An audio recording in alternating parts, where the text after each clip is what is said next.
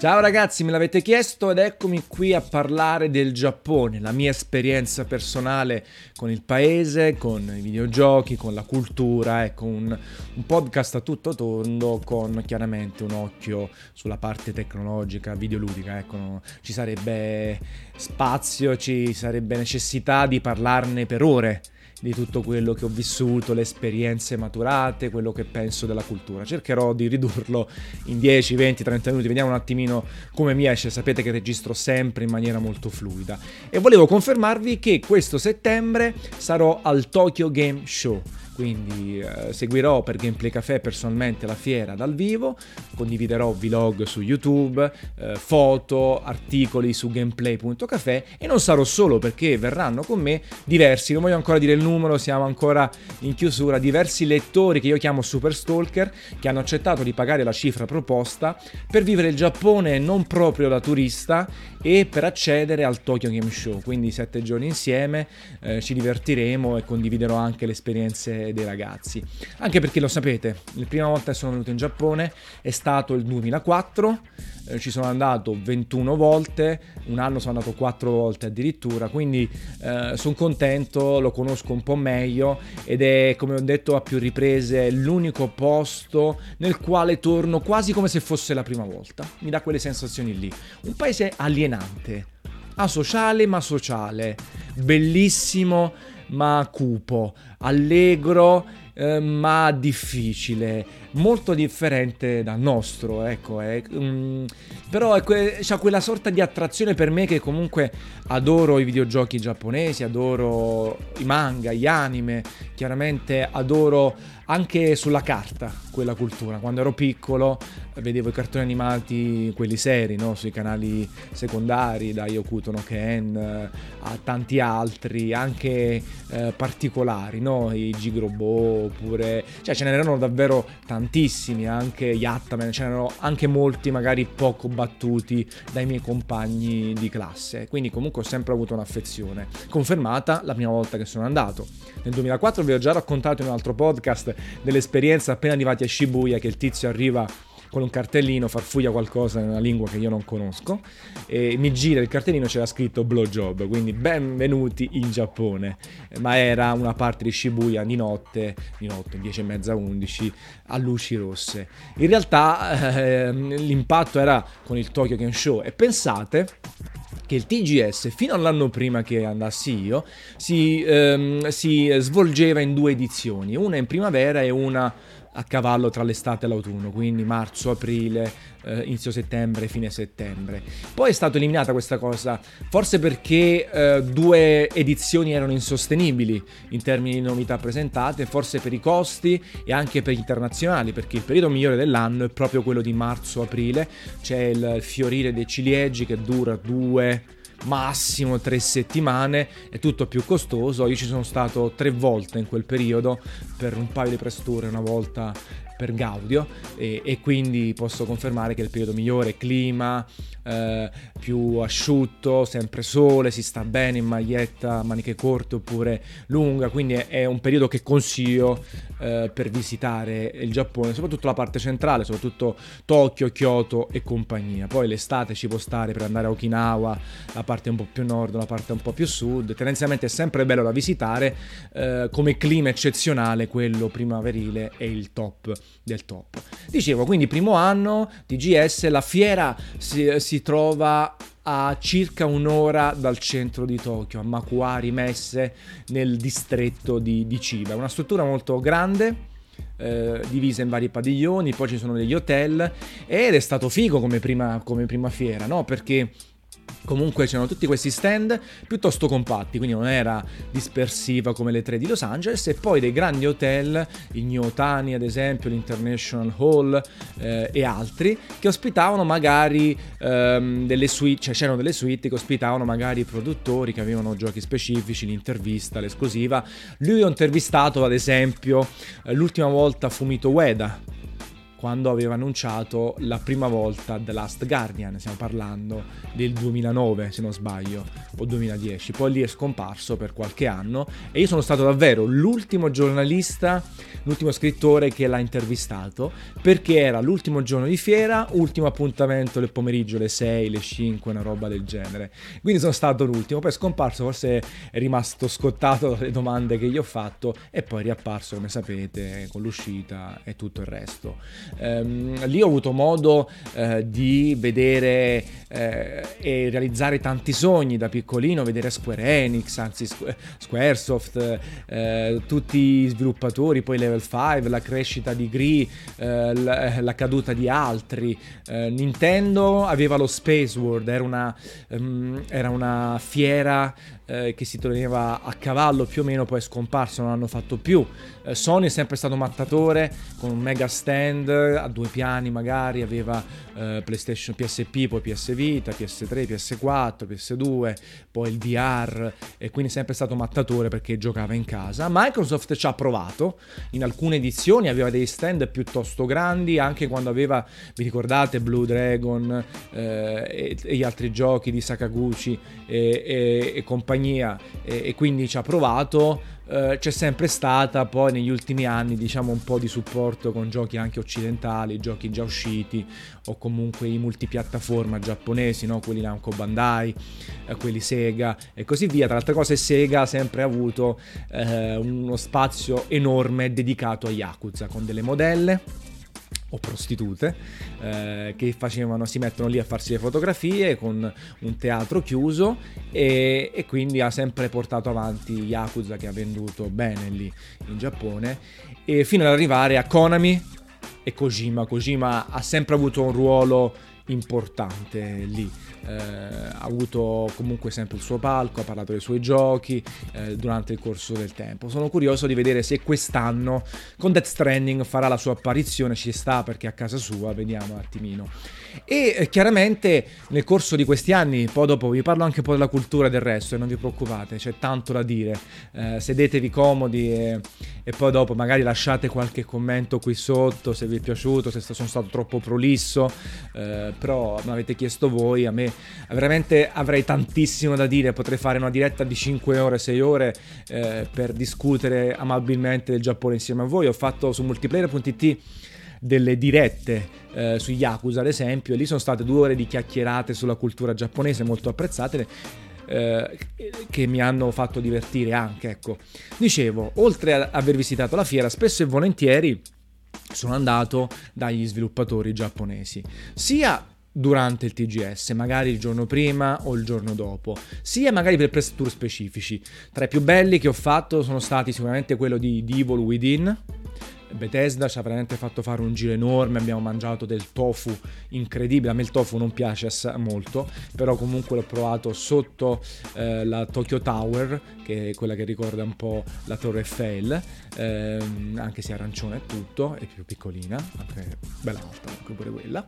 Ehm, del tofu eccezionale, però a parte questo ho visto, ho visto Shinji Mikami, e, e Shinji Mikami, quello che ha inventato tra gli altri Resident Evil, e, e altri giochi. Eh, ci sono andato a cena un paio di volte e c'è questo aneddoto carino da raccontare. Scusate ragazzi, adesso veramente comincio a prendere derive e poi ritorno all'argomento principale. Siamo andati a cena. Uh, mi ha detto due cose fighe. Una videoludica.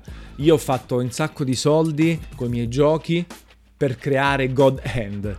Cioè, il suo pallino era God Hand. Anche se poi aveva fatto la storia con altri giochi, no? Il primo appunto Resident Evil. Eh, tra i tanti.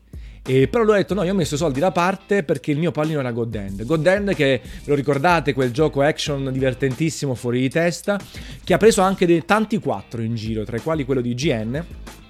Io e i miei colleghi gli abbiamo dato 8 perché secondo me è un gioco stradivertente, eh, stra interessante, sui generis, un po' un precursore fatto peggio di Bayonetta e compagnia, quello stile lì, no? molto giappo, molto che si prende in giro.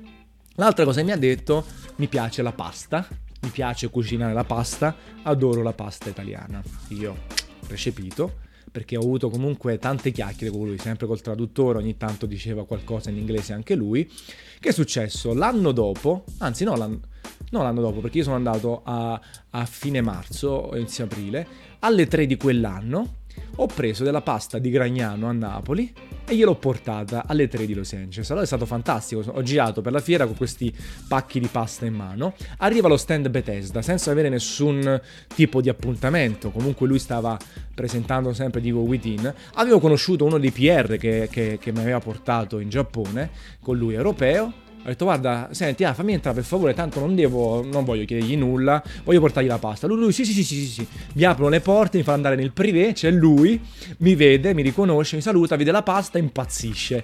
E quindi eh, mi ringrazia, fa tutte le, tutte le feste e così via, e ci facciamo la foto insieme che la trovate sul mio profilo Facebook personale, tra, se scorrete tra le foto profilo.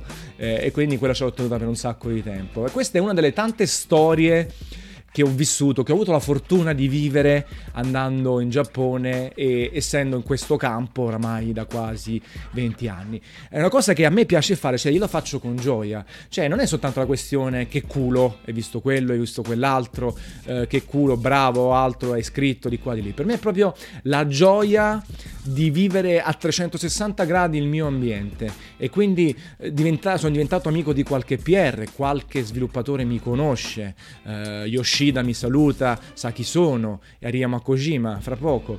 E, e quello è la cosa figa. E poi queste esperienze che mi riempiono gli, gli occhi di, e il cuore di gioia, cioè portare la pasta a Los Angeles, italiana, napoletana, a uno sviluppatore giapponese e farmi la foto, per me è stato uno dei momenti più importanti, più di aver visto il gioco, più di aver scritto l'articolo, perché è come se fosse la sublimazione di tutto quello che uno fa nel corso del tempo. Ecco, sono quelle cose fantastiche, spero di vivere sempre, anche se poi chiaramente adesso con Gameplay Café certi, accedere a certi salotti, come si suol dire, è un po' più difficile, però comunque l'esperienza si vive sempre da soli. Non è che ci deve essere un contro, un, una controparte, si può vivere anche semplicemente camminando su una strada giapponese e, e, e vivendo una piccola storia, ecco. Poi eh, Yamauchi, Yamauchi è un altro che, che ho visto più volte, sono andato tre volte nel corso degli anni agli studi di Polifoni Digital, eh, quindi che si trovano sempre in Giappone e quindi anche con Yamauchi c'è un bel rapporto. Eh, l'ultima volta lui pensate che ha un ufficio, nell'ufficio suo, che è dentro alla sede di Polifoni, eh, c'ha eh, una cantinetta enorme di vini chiusi a chiave. Io mi sono sempre chiesto perché sono chiusi a chiave. In Giappone non rubano mai niente. Si trova all'interno del suo ufficio che è chiuso a chiave. Evidentemente deve avere dei vini di un costo spropositato. Ha paura che qualcuno li prenda e diventi ricco con un paio di bottiglie. Allora, l'ultima intervista che ho fatto, l'ultima domanda è stata: Ma tu nel vino cosa cerchi? E lui mi fa: cerco di trovare sempre il rapporto qualità-prezzo, ovvero grandi vini a prezzi bassi. Anch'io faccio così da sommelier. Quindi grandi vini ho, grandi, ho buoni vini che costano 10 euro, 15 euro, massimo 20 euro, ma sono incredibili. lui farà 100 euro, 200 euro, 1000 euro, ma sono dal valore di 50.000, evidentemente per avere quella cantinetta. Poi sono stata alla sua laurea ad honoris causa in Italia, l'ultimo press tour che ho fatto, quello di GT Sport, poi sono rimasto un giorno in più perché Sony ha lavorato con l'università Enzo Ferrari eh, per dargli la laurea in honoris causa. Adesso non mi ricordo più come si dice il, tutta la, la, cosa, comunque legato a un aspetto della motoristica. E lì è stato fantastico, abbiamo fatto due chiacchiere, ci siamo fatti la foto, mi sono emozionato durante il suo discorso e durante la sua investitura. Sempre per tornare al discorso che vi facevo prima ovvero quello di entrare dentro il mondo dei videogiochi come se ci fossero degli amici, come se fossero delle esperienze incredibili. Allora, quando è stato investito, veramente ragazzi mi sono lacrimati gli occhi e anche altre persone. Perché? Ma non perché ero fan suo, ma perché un produttore, un creatore di videogiochi si è laureato, honoris causa, e è come se si fosse chiuso un cerchio, si fosse data dignità al mondo dei videogiochi, cioè persone in grado di innovare, rivoluzionare, eh, dare un contributo addirittura alla, alla, parte motoristica, perché in realtà quella laurea era legata al fatto che Polifoni, al di là del gioco che può essere criticato quanto volete, ha sempre studiato tantissimo l'argomento, addirittura ha portato delle, eh, delle innovazioni ai prototipi automobilistici perché a furia di fare il gioco, a furia di ehm, eh, capire come funziona la meccanica, fare dei test nelle gallerie del vento e altre cose, ha dato anche la, la sua cosa. Poi qualcuno può dire sì, vabbè, tutta comunicazione, tutta facciata, ma secondo me è un punto importante che si dovrebbe ripetere nel corso del tempo per altri sviluppatori di videogiochi. Altro, altro, incontro, questo podcast verrà infinito, ehm, c'è stato con eh, Uematsu, ve l'ho detto in un altro podcast, quindi vado più veloce, all'interno di un ascensore, sono andato tra gli altri negli studi di Square, ehm, diverso tempo, soprattutto prima erano più aperti come studi onestamente, adesso eh, le fanno di meno di, di, di press tour all'interno proprio dei, dei, studi di sviluppo. E a un certo punto prendo un ascensore, facciamo un po' di piani, si ferma ed entra Uematsu, io cioè, cacchio, quello che ha fatto delle musiche che quando ero piccolo, già ero piccolo io, mi facevano emozionare, mi facevano innamorare dei giochi. Stiamo parlando anche di Final Fantasy VII che è uscito nel 97, cioè, avevo 16 anni, 16-17 anni e cacchio c'avevo davanti foto, abbracci, mazzi e cacoli. C'è una cosa incredibile. E poi sono stato da Konami diverse volte da Kojima. Kojima che ho intervistato 7-8 volte nel corso della mia carriera, ho 4 foto, 5 devo ricontrollare, eh, la maggior parte l'ho fatta in America in realtà, ma un paio anche in, eh, in Giappone anche lì ormai di faccia si ricorda, ci, ci, salutiamo chiaramente sempre la lingua, è un casino, sempre non sono amico come Geoff Knightley per dirne una, ma lì hanno tutti altri rapporti di forza, però anche lì è stata una cosa fantastica e ho tante foto, ehm, ho foto con eh, Kamiya, no? quello di Platinum Games, con Suda 51, eh, tantissime con Yamauchi. Infatti sul mio blog personale c'è proprio un post che si chiama Cartoline dello sviluppo giapponese di videogiochi dove vi parlo di ogni sviluppatore che ho incontrato con la foto acclusa che mi sono fatto Miyazaki di From Software. Miyamoto non l'ho mai fatto, però sono andato al cesso insieme. Alle 3 di Los Angeles stavo nei bagni turchi, quelli in piedi, non so se si chiamano turchi l'altro, che di solito vado nel bagno chiuso, e, si, si, mette di fianco a me anche lui a fare pipì. Chiar- chiaramente non potevo dargli la mano, prego, non mi sono fatto la foto, ero un po' imbarazzato, però sono andato al cesso con Miyamoto, quindi tanta, ta- un achievement, un obiettivo sbloccato eh, non da poco.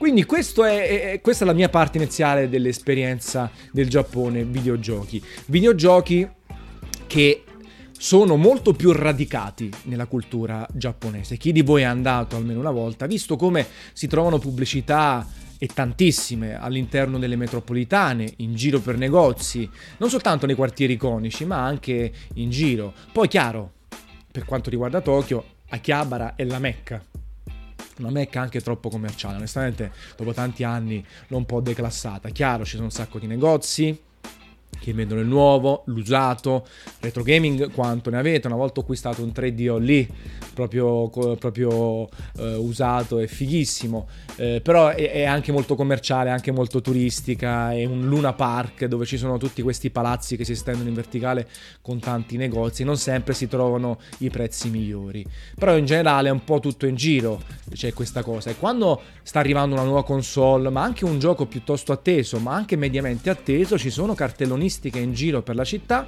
ci sono eventi dedicati, si fanno ancora le file e magari c'è uno sviluppatore, c'è magari un, uh, un presidente che si mette a parlare in un negozio specifico. Io sono stato in Giappone al lancio di PlayStation Vita eh, un dicembre eh, e quindi ho avuto quest'altra fortuna, sono partito da solo, ho, ho, assoldato un operatore sul posto, era un canadese che viveva lì, conosceva anche la lingua, abbiamo fatto le riprese, sono andato alle 5 del mattino a intervistare le persone in fila, ho comprato la console con tutti i giochi al lancio che erano bruttini tranne Luminez e Uncharted um, e ho fatto delle interviste, ho fatto dei video, delle video anteprima al volo, una diretta con l'Italia, anche lì mi sono divertito tantissimo e c'era Kazirai, Ridge Racer, che ha fatto una chiacchierata nel negozio HMV che si trova a Shibuya, nella piazza principale sulla destra, Shibuya Crossing.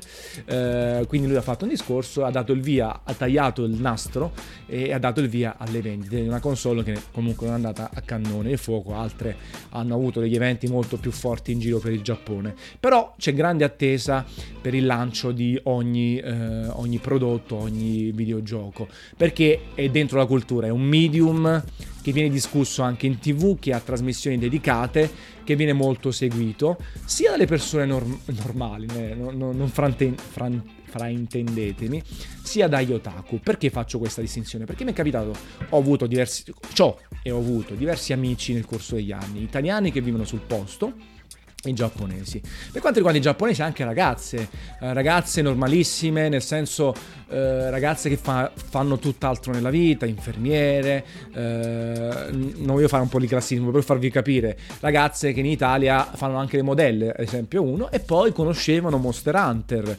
conoscevano il 3DS, giocavano al 3DS ed era figa questa cosa e conoscevano abbastanza l'argomento, erano brave a giocare e conoscevano l'argomento, eh, fino ad arrivare poi agli otaku gli otaku in realtà ragazzi eh, sono uno step oltre il nerd nostro. Il nostro nerd ha vissuto una fase differente, no? Ve l'ho raccontato quando ero piccolo che venivo sfottuto, eh, se non venivo a scuola, se giocavo troppo videogiochi. Adesso il nerd è più per dire uno che, che è molto dentro, è molto attaccato a un, una roba tecnologica, una roba videoludica, però è un piccolo sfottò.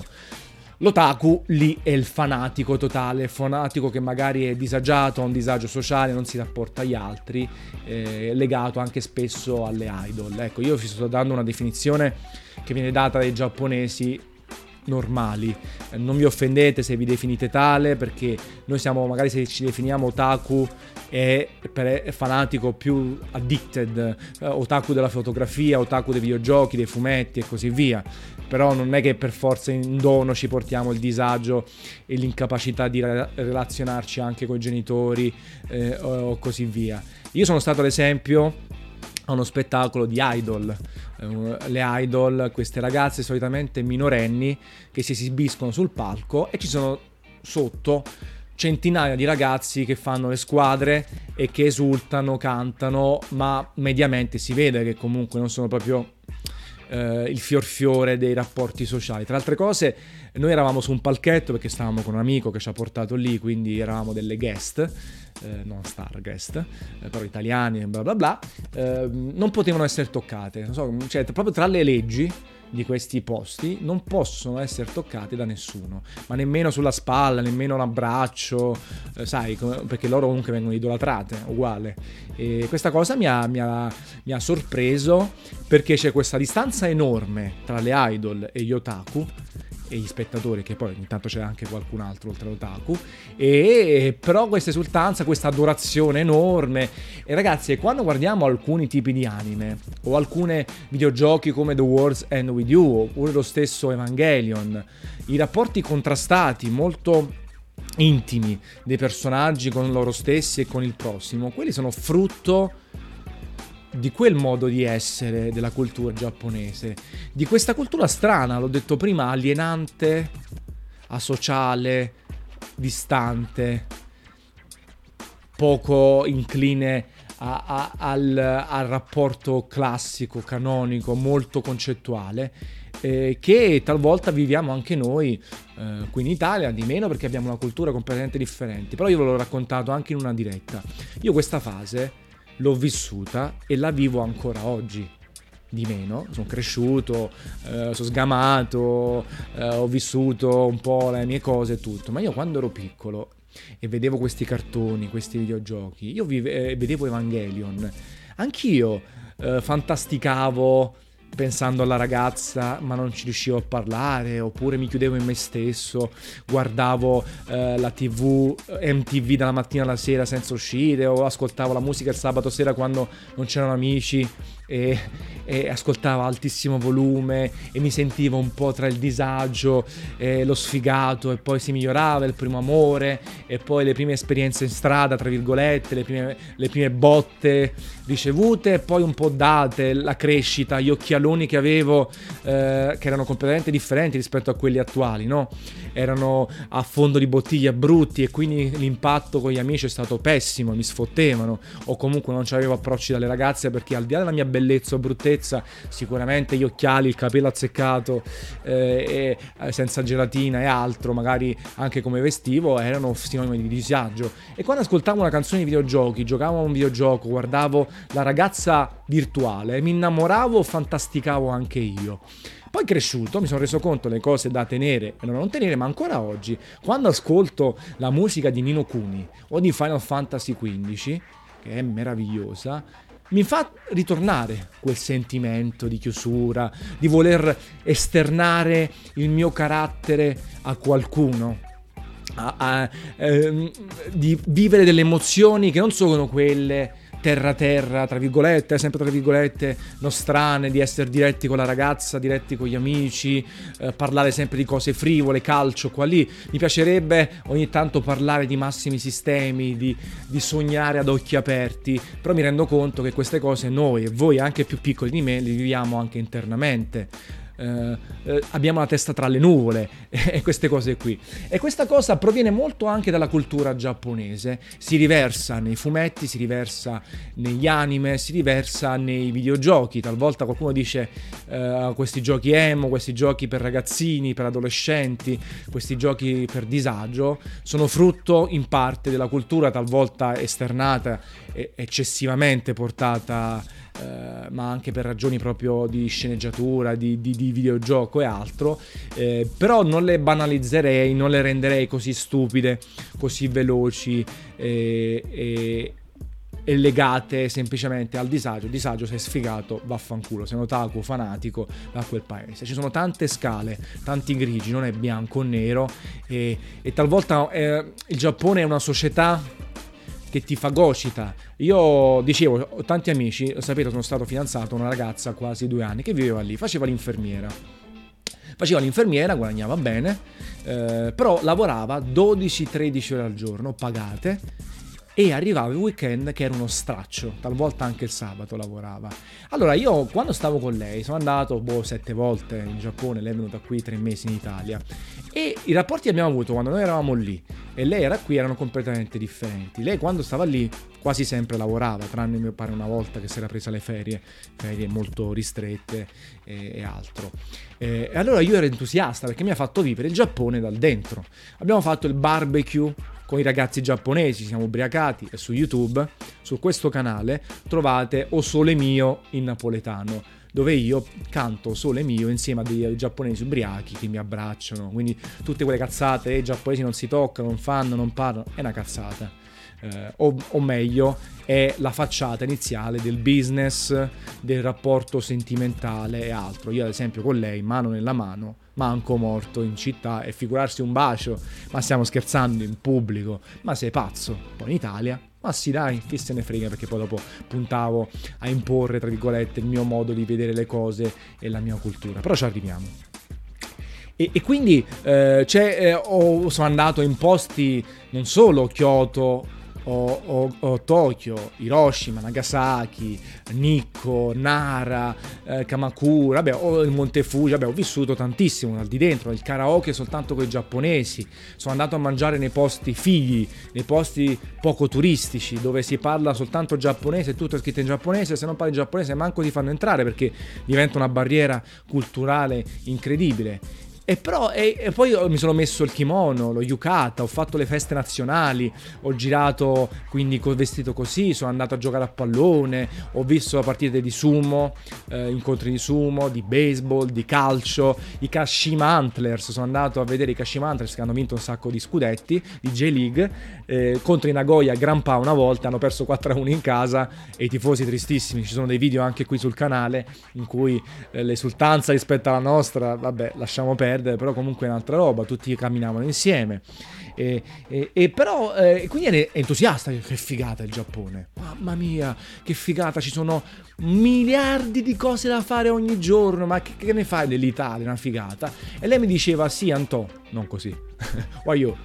Eh, eh, e diceva, sì, ma tanto alla fine noi lavoriamo un sacco, abbiamo tanto da fare, arriviamo weekend e siamo proprio buttati a terra. Sì, facciamo le cose, ma non ce le godiamo. Noi abbiamo tanto da fare e tanto potenzialmente da fare, però poi ci devastiamo di lavoro, ci devastiamo anche magari di alcol certe volte quando usciamo la sera per rialzarci e ce la godiamo di meno. Tu vieni qui con un altro aspetto, con un altro concetto, è chiaro che ti diverti di più. Allora sono, il mio giudizio sul Giappone è cambiato nel corso degli anni. Se fossi ricco, innanzitutto ci andrei a vivere, ma come in tanti posti nel mondo. Se dovessi lavorare in Giappone, lo farei per ditte europee, per ditte internazionali, molto meno per i giapponesi, perché quelle internazionali hanno degli orari internazionali, 8 ore, eh, anche magari più tranquille. Quelle giapponesi, bam bam, la maggior parte, chiaramente ragazzi, la media non è sempre così. La media è che si lavora assai, i rapporti interpersonali sono ridotti, c'è una grande eh, struttura verticale dove tu devi avere un rispetto enorme per il tuo capo, si scherza poco, si parla poco, due palle così. Poi ci sono esempi estremi, vi dicevo che conosco tanti italiani, conosco italiani straricchi che vivono in Giappone lavorando per ditte giapponesi, lavorando per banche internazionali, sviluppatori in loco, sviluppatori per team giapponesi e ognuno ha una storia differente tra quello che non esce mai di casa, senza far nomi perché poi sto dando un giudizio molto sommario e molto veloce, a quello che si è distrutto stando in Giappone, in Italia stava mille volte meglio, ma comunque gli piace il Giappone, gli piace la cultura, gli piace uscire in Giappone, a quello che si diverte la mattina alla sera, a quello che lavora tanto, guadagna bene, lavora tanto, guadagna poco, lavora poco e guadagna tanto. Quindi ci sono tantissime cose e tantissime sfaccettature. Per questo rapporto che dicevo, appunto, molto complesso. È chiaro che l'approccio è più distante, c'è questa shy, shy sono tutti shy, sono tutti, eh, hanno tutti vergogna, imbarazzo a dirsi le cose in faccia, a toccarsi, a, a esprimere un qualcosa di fisico. Tutt'altra la situazione nel privato, tra amici, tra fidanzati, però queste sono, sono cose che, le quali poi magari vi racconto ancora in un altro podcast, oppure non vi racconto, perché non è che devo dire come si fa, eh, come si esce con le ragazze, come si acchiappa, come si sta con una giapponese, anzi forse come si sta con una giapponese può aver senso, raccontandovi come quando poi è venuta in Italia era molto più tranquilla nell'esternare e nell'apprendere la nostra cultura. Però c'era sempre una grande differenza culturale. Eh, ad esempio, una volta eravamo a Roma Termini. Ci mettiamo in fila per comprare il biglietto del treno, dovevamo andare o verso Terni di nuovo o verso Firenze a fare un giro. Um, c'era una fila enorme, non so perché non, non erano andate le macchinette. Mezz'ora di fila, arriva il nostro turno. La tipa fa: Un attimo, e si mette a mandare un messaggino sul cellulare. Aska si chiamava così, incazzatissima. Come si permette? La fila enorme eh, in inglese. Eh, eh, in Giappone sarebbe stata subito licenziata. Ma che è sta roba? Ma come si permette? E questo è uno dei tanti esempi culturali. Oppure la madre le aveva spedito eh, un pacco dal Giappone di roba secca. È rimasta un mese e mezzo in dogana. Ministero della Salute, roba secca e non si riusciva a sbloccare, erano tutte cazzatelle, lo sapevo perché mi ero informato cosa poteva essere spedito con pochi casini. Arrivata, mezza buttata, lei incazzatissima, odio eh, il sistema delle poste italiano.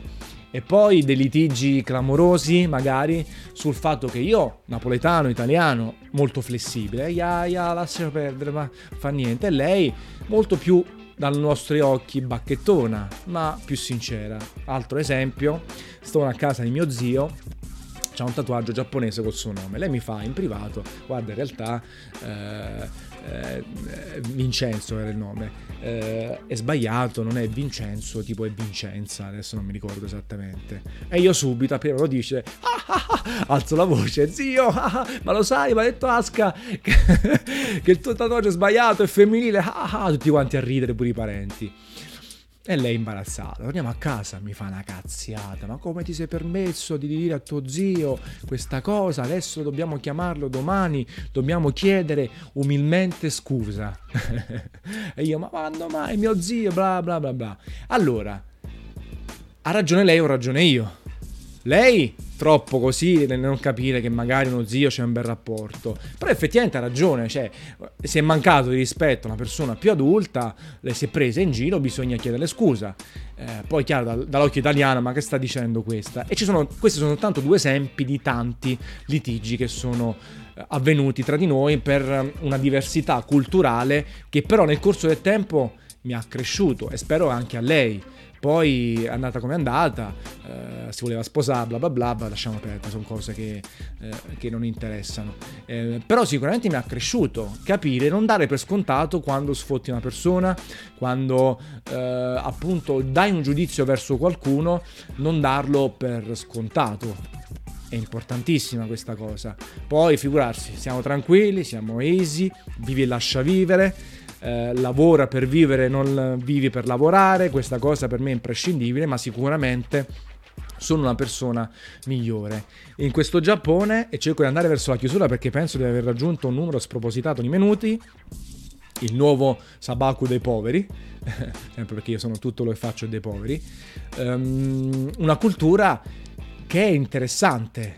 La prima volta sono andato in Giappone, sono andato poi a Kyoto anche, a Inami e questi templetti giapponesi, gente che cammina in mezzo alla strada col vestito uh, di cerimonie, si ferma passaggi, vicino ai passaggi di livello con quella musica, con quel rumore tan tan, tan che ricorda quello dei cartoni animati giapponesi di Ollie e Benji e così via, che si mettono a pregare allora io ho detto, cacchio, ma sto proprio in un altro mondo. Proprio un altro mondo rispetto a quello dell'Italia.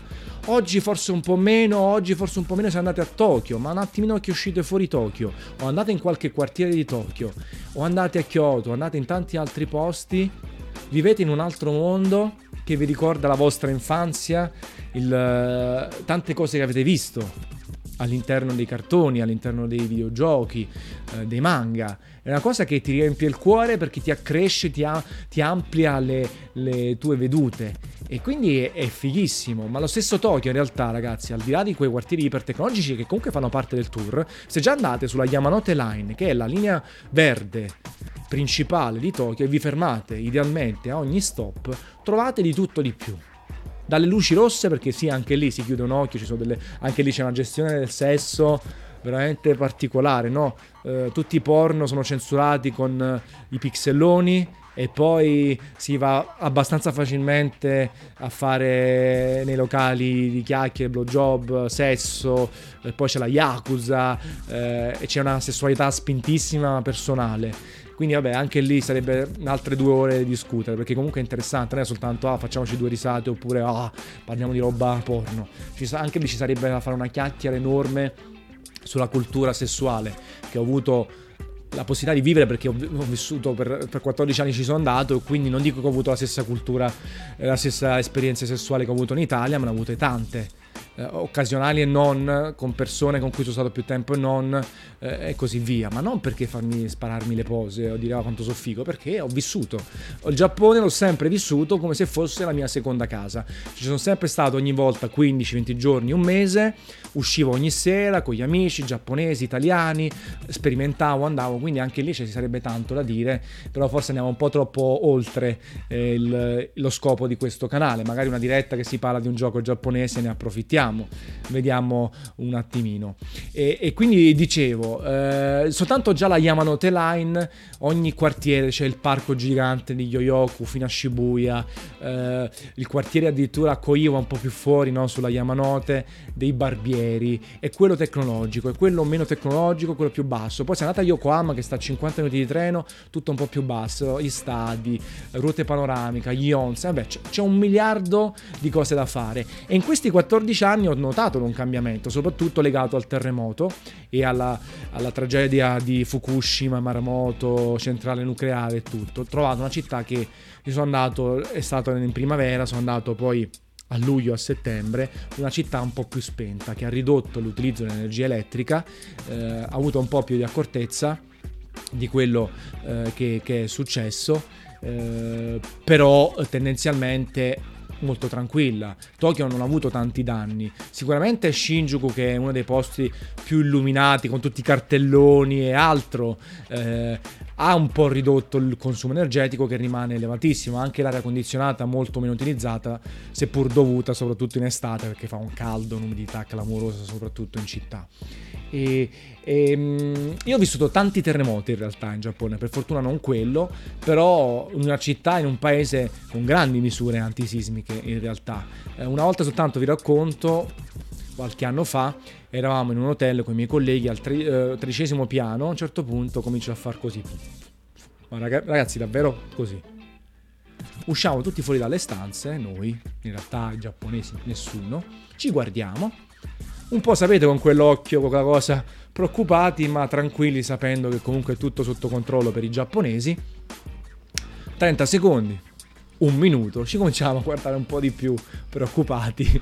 Oh, e quando finisce? Un minuto e mezzo finisce, tutto ok, non è successo niente, perché in Giappone comunque in realtà assecondare il movimento ondulatorio è, è, positivo perché è tutto sotto controllo per un paese che chiaramente, soprattutto nelle grandi città, è molto rinnovato, c'è poca cultura, poco storica. Non a caso quando vengono da noi in Europa, in Italia, rimangono estasiati da Pompei, Colosseo e così via perché sono strutture portate avanti, lasciate piuttosto libere di respirare al di là, di, anche noi abbiamo tanti problemi di edilizia e, e quindi apprezzano questo avere strutture centenarie, millenarie ancora intatte, ristrutturate, comunque belle da vedere, quando loro se lo possono permettere, soprattutto lato religioso, lato dei templi, però anche poi dopo buttano, rifanno, vivono in, in case piccole, in palazzi, esistono negozi che si sviluppano per, per centinaia di metri e, e, decine di piani o eh, pieni negozi, a, a, a,